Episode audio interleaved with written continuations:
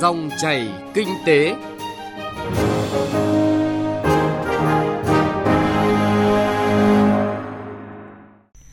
Biên tập viên Xuân Lan xin chào quý vị và các bạn. Chương trình Dòng chảy kinh tế hôm nay, chúng tôi xin chuyển tới quý vị và các bạn những nội dung sau. Phát huy tiềm năng kinh tế tư nhân từ thực tiễn đến giải pháp. Tháo gỡ vướng mắc phát triển thị trường chung cư bền vững. Chuyên mục Cà phê doanh nhân là cuộc trò chuyện với ông Bùi Việt Quang, Tổng Giám đốc Công ty Cổ phần Mai Sông Hồng. Trước tiên, chúng tôi xin chuyển tới quý vị và các bạn những tin tức kinh tế nổi bật. Ban chỉ đạo cải cách chính sách tiền lương, bảo hiểm xã hội và ưu đãi người có công vừa đưa ra nghị quyết chuyên đề đầu tiên của Trung ương Đảng về cải cách tiền lương sẽ bắt đầu thực hiện từ năm 2021. Từ nay tới hết năm 2020, chính phủ vẫn tiếp tục điều chỉnh tăng lương cơ bản mỗi năm 7% theo nghị quyết của Quốc hội. Sau đó từ 2021 trở đi sẽ cải cách căn bản chính sách tiền lương mà nội hàm bao gồm trong khu vực hành chính nhà nước, trả lương theo vị trí việc làm và chức danh, chức vụ lãnh đạo. Trong khu vực doanh nghiệp thì thực hiện ngang bằng nhau với khối doanh nghiệp trong và ngoài nước. Bộ Giao thông Vận tải vừa có văn bản kiến nghị Thủ tướng xem xét cân đối nguồn vốn dự phòng kế hoạch đầu tư công trung hạn năm 2016-2020 cho dự án nâng cấp tĩnh không cầu đuống Hà Nội nhằm gỡ nút thắt trên tuyến hành lang vận tải thủy số 1 từ Việt Trì Phú Thọ đến Quảng Ninh. Theo đó, phương án 1 là xây dựng đường sắt mới tại vị trí cầu tương ứng Phương án 2, cải tạo cầu đuống hiện có với chi phí sửa chữa cầu hiện tại khoảng 360 tỷ đồng. Đầu tư cầu đường bộ mới dự kiến 850 tỷ đồng. Ủy ban nhân dân tỉnh Quảng Ninh yêu cầu các cơ quan chức năng tăng cường công tác kiểm tra, thanh tra vấn đề xuất đất tại Vân Đồn, trong khi chờ quy hoạch điều chỉnh chung xây dựng khu kinh tế Vân Đồn hoàn thiện, trình Thủ tướng Chính phủ phê duyệt. Đồng thời đề nghị Vân Đồn phối hợp với ban quản lý khu kinh tế tiếp tục giả soát, kiên quyết thu hồi dự án chậm tiến độ, các doanh nghiệp viễn thông tới đây có thể sẽ được linh hoạt ban hành các gói cước viễn thông di động thay vì phải thông báo đăng ký giá cước với cơ quan quản lý. Cụ thể, theo Cục Viễn thông, trong năm 2019, Bộ Thông tin và Truyền thông tiếp tục cải cách thủ tục hành chính, chuyển mạnh từ hình thức tiền kiểm hiện sang hậu kiểm.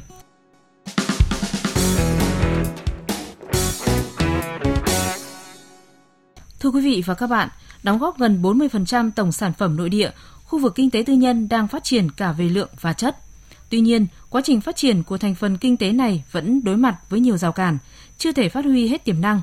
Giải pháp nào đưa khu vực kinh tế tư nhân trở thành động lực quan trọng của nền kinh tế như kỳ vọng? Chúng ta hãy cùng tìm hiểu qua góc nhìn của các doanh nghiệp doanh nhân, các chuyên gia kinh tế vừa tham gia diễn đàn triển vọng phát triển kinh tế tư nhân 2019. Ghi nhận của phóng viên Thu Trang.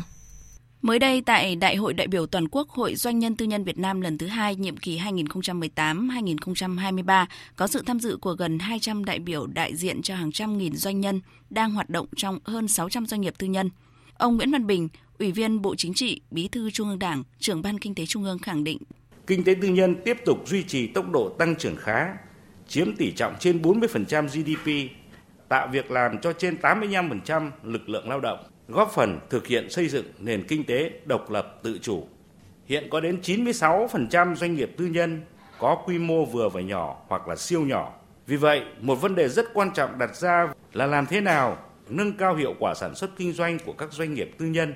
Sự đóng góp của khối kinh tế tư nhân là quá rõ ràng đối với quá trình phát triển đất nước, đặc biệt kể từ sau thời kỳ đổi mới. Tuy nhiên, theo nhiều chuyên gia, quy mô nhỏ, thậm chí là siêu nhỏ, chủ yếu vẫn là kinh tế hộ gia đình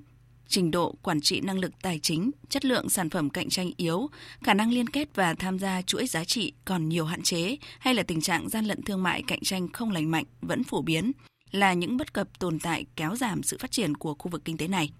Ông Nguyễn Quang Huân, Phó Chủ tịch Hội Doanh nhân Tư nhân Việt Nam nêu quan điểm cụ thể. Thách thức ở đây của Việt Nam là tham gia vào chuỗi giá trị toàn cầu. Cái năng lực cạnh tranh còn ít kinh tế mà mình đóng góp ừ, kinh tế tư nhân trên 400 GDP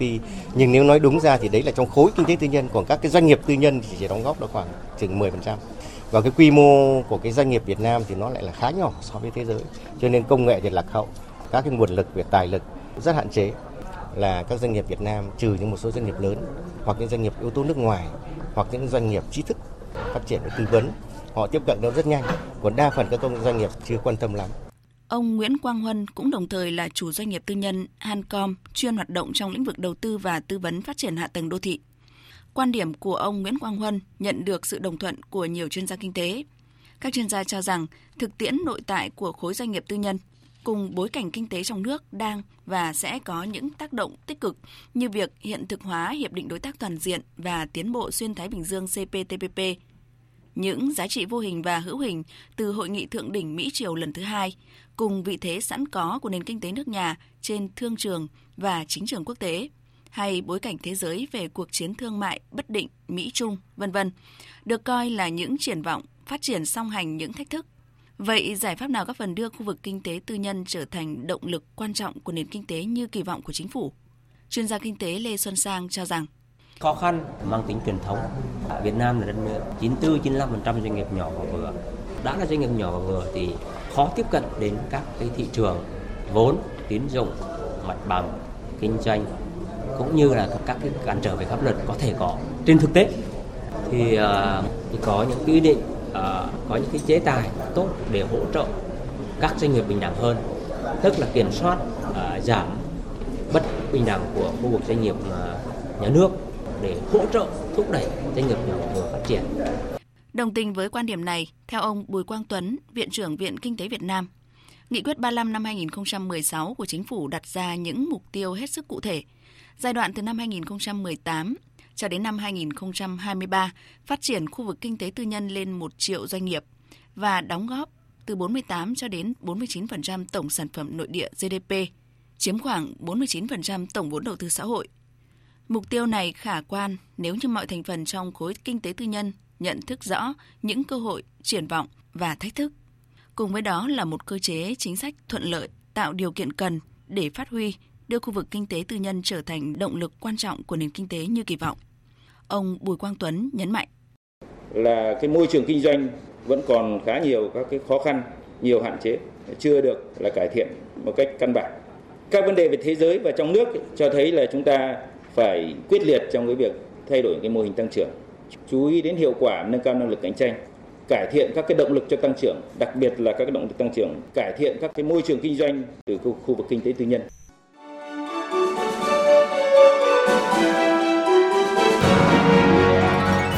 Dòng chảy kinh tế, dòng chảy cuộc sống.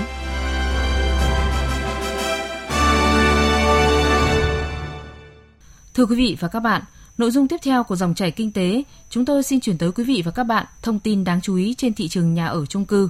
Thưa quý vị và các bạn, nhằm đáp ứng nhu cầu về nhà ở cho người dân, nhất là tại các khu vực đô thị theo chiến lược phát triển nhà ở, thì trong giai đoạn từ nay đến năm 2020, thị trường chung cư đáp ứng khoảng 80% nhu cầu về nhà ở tại các đô thị loại 1. Cần có giải pháp hoàn thiện, tháo gỡ những vướng mắc ngay từ các quy định trong thông tư nghị định về luật nhà ở hiện hành để đảm bảo mục tiêu này.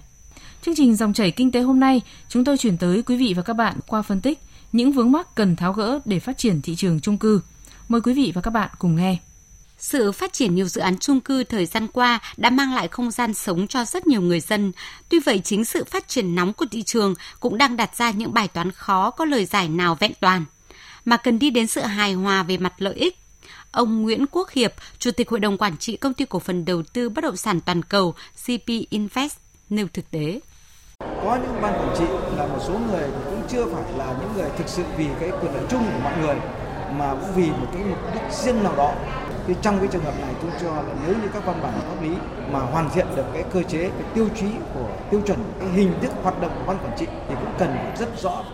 cũng từ thực tế, những vướng mắc liên quan tới công tác vận hành bảo trì tòa nhà hiện nay là rất lớn. Ngay tại thông tư liên quan tới quản lý vận hành nhà chung cư thì đại diện nhiều chủ đầu tư cho biết, ban quản trị phải thường xuyên bảo trì, bảo dưỡng cũng là một quy định khó khả thi. Vì thực tế, theo khái niệm đang có vướng mắc giữa chủ đầu tư và ban quản trị. Vì vậy tới đây cần có sự điều chỉnh để phù hợp với thực tế và khả năng thực thi cao hơn. Còn bà Nguyễn Thị Thu Hằng, đại diện ban quản trị trung cư Phúc Yên 2, thành phố Hồ Chí Minh cho rằng nhiều hạng mục chủ đầu tư chưa hoàn thành, phí bảo trì vẫn đang chiếm dụng của các cư dân, gây nên những xung đột trong quá trình quản lý sử dụng.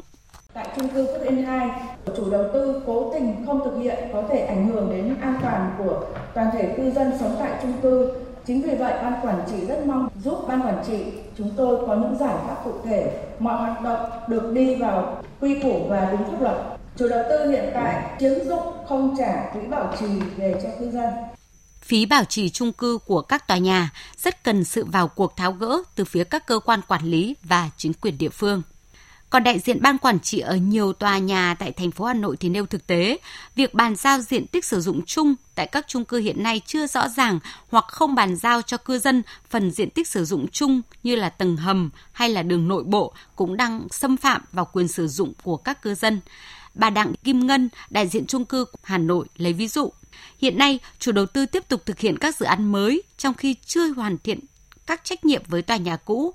dẫn đến tình trạng cư dân đã phải gửi đơn kêu cứu tới các nơi nhưng ban quản trị vẫn chưa nhận được hồi âm từ phía chủ đầu tư và chính quyền. Điều này, ban quản trị đã có đề nghị các cơ quan chức năng sớm có giải pháp cho các chung cư ngay tại thủ đô. Và câu hỏi đặt ra là tìm giải pháp cho nội dung này thì Thứ trưởng Bộ Xây dựng ông Nguyễn Văn Sinh cho rằng cần đề xuất tháo gỡ những vướng mắc để tạo một thị trường, một môi trường về nhà ở cho người dân, đáp ứng các kế hoạch và nhiệm vụ của Bộ Xây dựng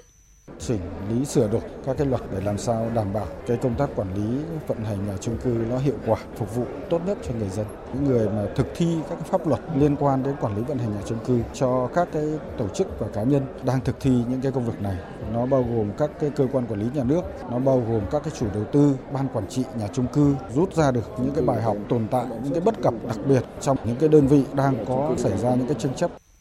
như vậy, để tạo lập một môi trường nhà ở cho người dân tại các khu đô thị, về mặt chính sách, cơ quan quản lý cũng cần kịp thời xây dựng hoàn thiện, đáp ứng mối quan hệ hài hòa cùng chung lợi ích giữa chính các chủ đầu tư và cư dân thông qua người đại diện quyền lợi các ban quản trị. Thành phần của ban quản trị, cơ sở pháp lý và mô hình hoạt động như thế nào cho hiệu quả là những vấn đề cần được làm rõ quá trình vận hành kịp thời xử lý các tranh chấp phát sinh cũng cần có sự vào cuộc chủ động tích cực từ phía các sở ban ngành liên quan, đặc biệt là chính quyền của các tỉnh thành phố cùng xây dựng một môi trường sống văn minh tại các khu đô thị. Cà phê doanh nhân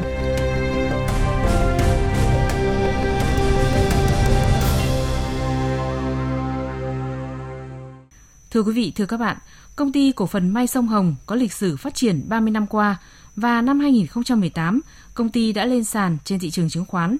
Đây là một trong những doanh nghiệp có những nhà máy sản xuất hàng may mặc và chăn ga gối đệm lớn hàng đầu Việt Nam, là đối tác của nhiều thương hiệu thời trang trên thế giới. Tiền thân là xí nghiệp mùng 1 tháng 7, thành lập từ năm 1988, cổ phần hóa năm 2004. Tới nay, trong bối cảnh hội nhập, doanh nghiệp đã có những bước đột phá phấn đấu đứng trong chuỗi các doanh nghiệp phát triển toàn cầu gắn với thương hiệu dệt may Việt Nam. Cùng đội ngũ lao động hơn 10.000 người. Chuyên mục Cà phê Doanh nhân tuần này, chúng tôi giới thiệu cùng quý vị và các bạn cuộc trò chuyện với ông Bùi Việt Quang, Tổng Giám đốc Công ty Cổ phần May Sông Hồng, với thông điệp thành công là cùng nhau nhìn về một hướng, cùng tạo dựng niềm tin để phát triển doanh nghiệp. Mời biên tập viên Hà Nho bắt đầu cuộc trò chuyện. Vâng ạ, trước tiên thì xin được à, trân trọng cảm ơn ông Bùi Việt Quang là tổng giám đốc của công ty cổ phần may sông Hồng đã tham gia chuyên mục cà phê doanh nhân thứ hai hàng tuần. Thưa ông có một à, câu slogan của doanh nghiệp may sông Hồng đó là chỉ những gì không thể làm được thì mới cam chịu, còn điều gì mà có thể làm mà không gắng sức làm thì là điều hổ thẹn.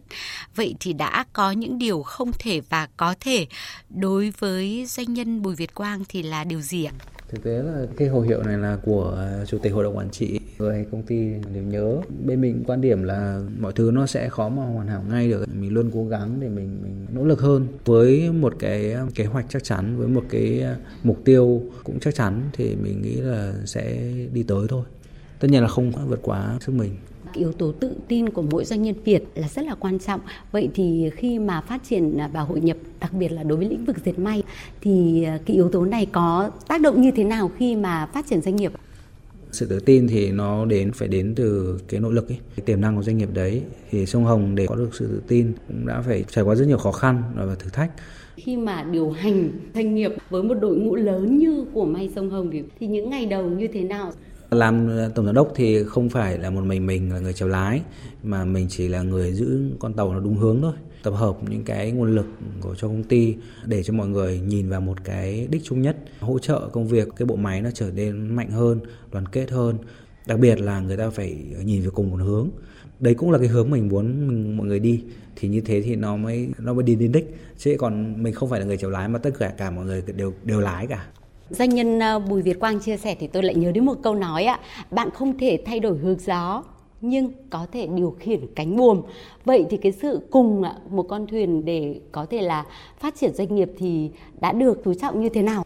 Trung Quốc có cái câu nổi tiếng là tu thân tề gia trị quốc bình thiên hạ thì làm được điều đó mình đầu tiên mình phải làm gương cho mọi người mới tạo được cái niềm tin để tất cả mọi người đi theo và cùng chung cái tâm huyết, cùng chung cái mục tiêu thì đấy là con đường dẫn tới thành công thôi.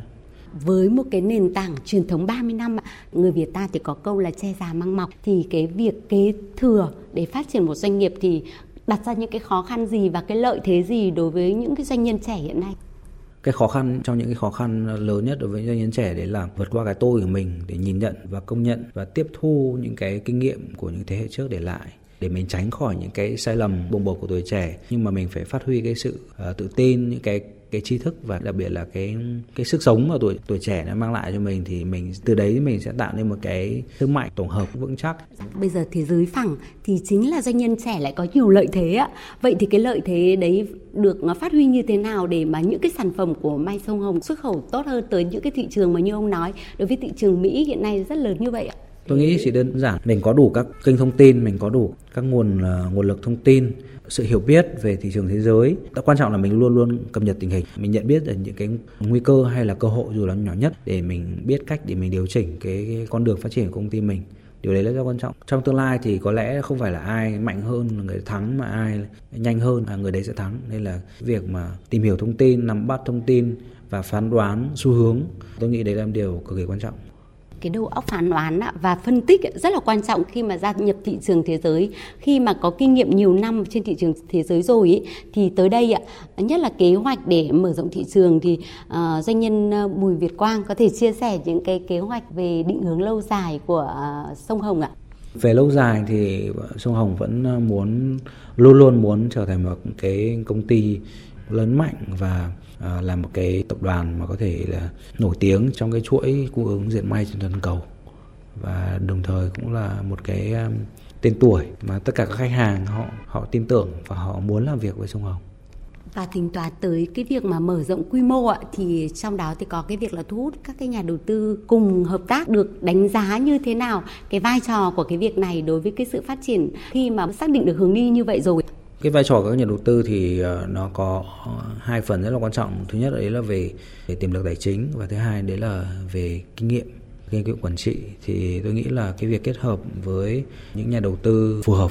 và họ có chung định hướng với mình thì đấy là một điều cơ hội rất là tốt tôi đã đến các cái tỉnh thành thì truyền thống phát triển nghề may của Việt Nam cũng khá là phát triển ạ. So sánh với các nước thì ông thấy rằng là cái lợi thế nào mà Việt Nam có thể phát huy được để có thể cạnh tranh được với thị trường thế giới mà như ông nói là tới thì ai nhanh hơn, người đó sẽ thắng chứ không phải là mạnh. Tôi nghĩ là người Việt Nam mình rất là khéo léo, chỉ cần tập trung tốt hơn về cái tính tuân thủ, về nhất quán trong tư tưởng và hành động thì à, nếu mà mình khéo léo, mình có kỹ năng tốt nhưng mình lại tạo được mình giữ được cái niềm tin của khách hàng thì đấy mới là điều đấy là phát triển bền vững thế thì bắt đầu từ cái truyền thống gia đình cái khát vọng của bản thân nói được những cái thông điệp của các doanh nhân việt cái khát khao cái mong muốn của mình cá nhân mình đóng góp cùng với những người của sông Hồng để đi lên như thế này. À, vậy thì à, cái kế hoạch tới đây để cùng à, phát triển doanh nghiệp may sông Hồng thì à, đã được tính toán như thế nào ạ? Ờ, thực tế mà ừ, may sông Hồng đã có phải trải qua 30 năm mới có ngày hôm nay thì tôi nghĩ là làm sao để mình có 50 năm, 100 năm. Thì để làm được điều đấy thì cái việc xây dựng một cái thương hiệu nó bền vững quan trọng hơn tất cả. Thì để một cái thương hiệu bền vững đấy thì sẽ phải à, tập trung tất cả mọi nguồn lực và mình xây dựng một cái văn hóa công ty nó lành mạnh à, và đồng thời mình phải à, tìm mọi cách để mình biến mình trở thành một cái thành viên một cái mắt xích quan trọng trong cái chuỗi cung ứng dệt may toàn cầu mình trở thành một cái cái thương hiệu mà tất tất cả tất kỳ đối tác nào họ đều muốn trở thành đối tác bền vững đối với mình cái hệ thống mình hoàn hảo hơn ấy, thì chắc chắn là hiệu quả sẽ cao hơn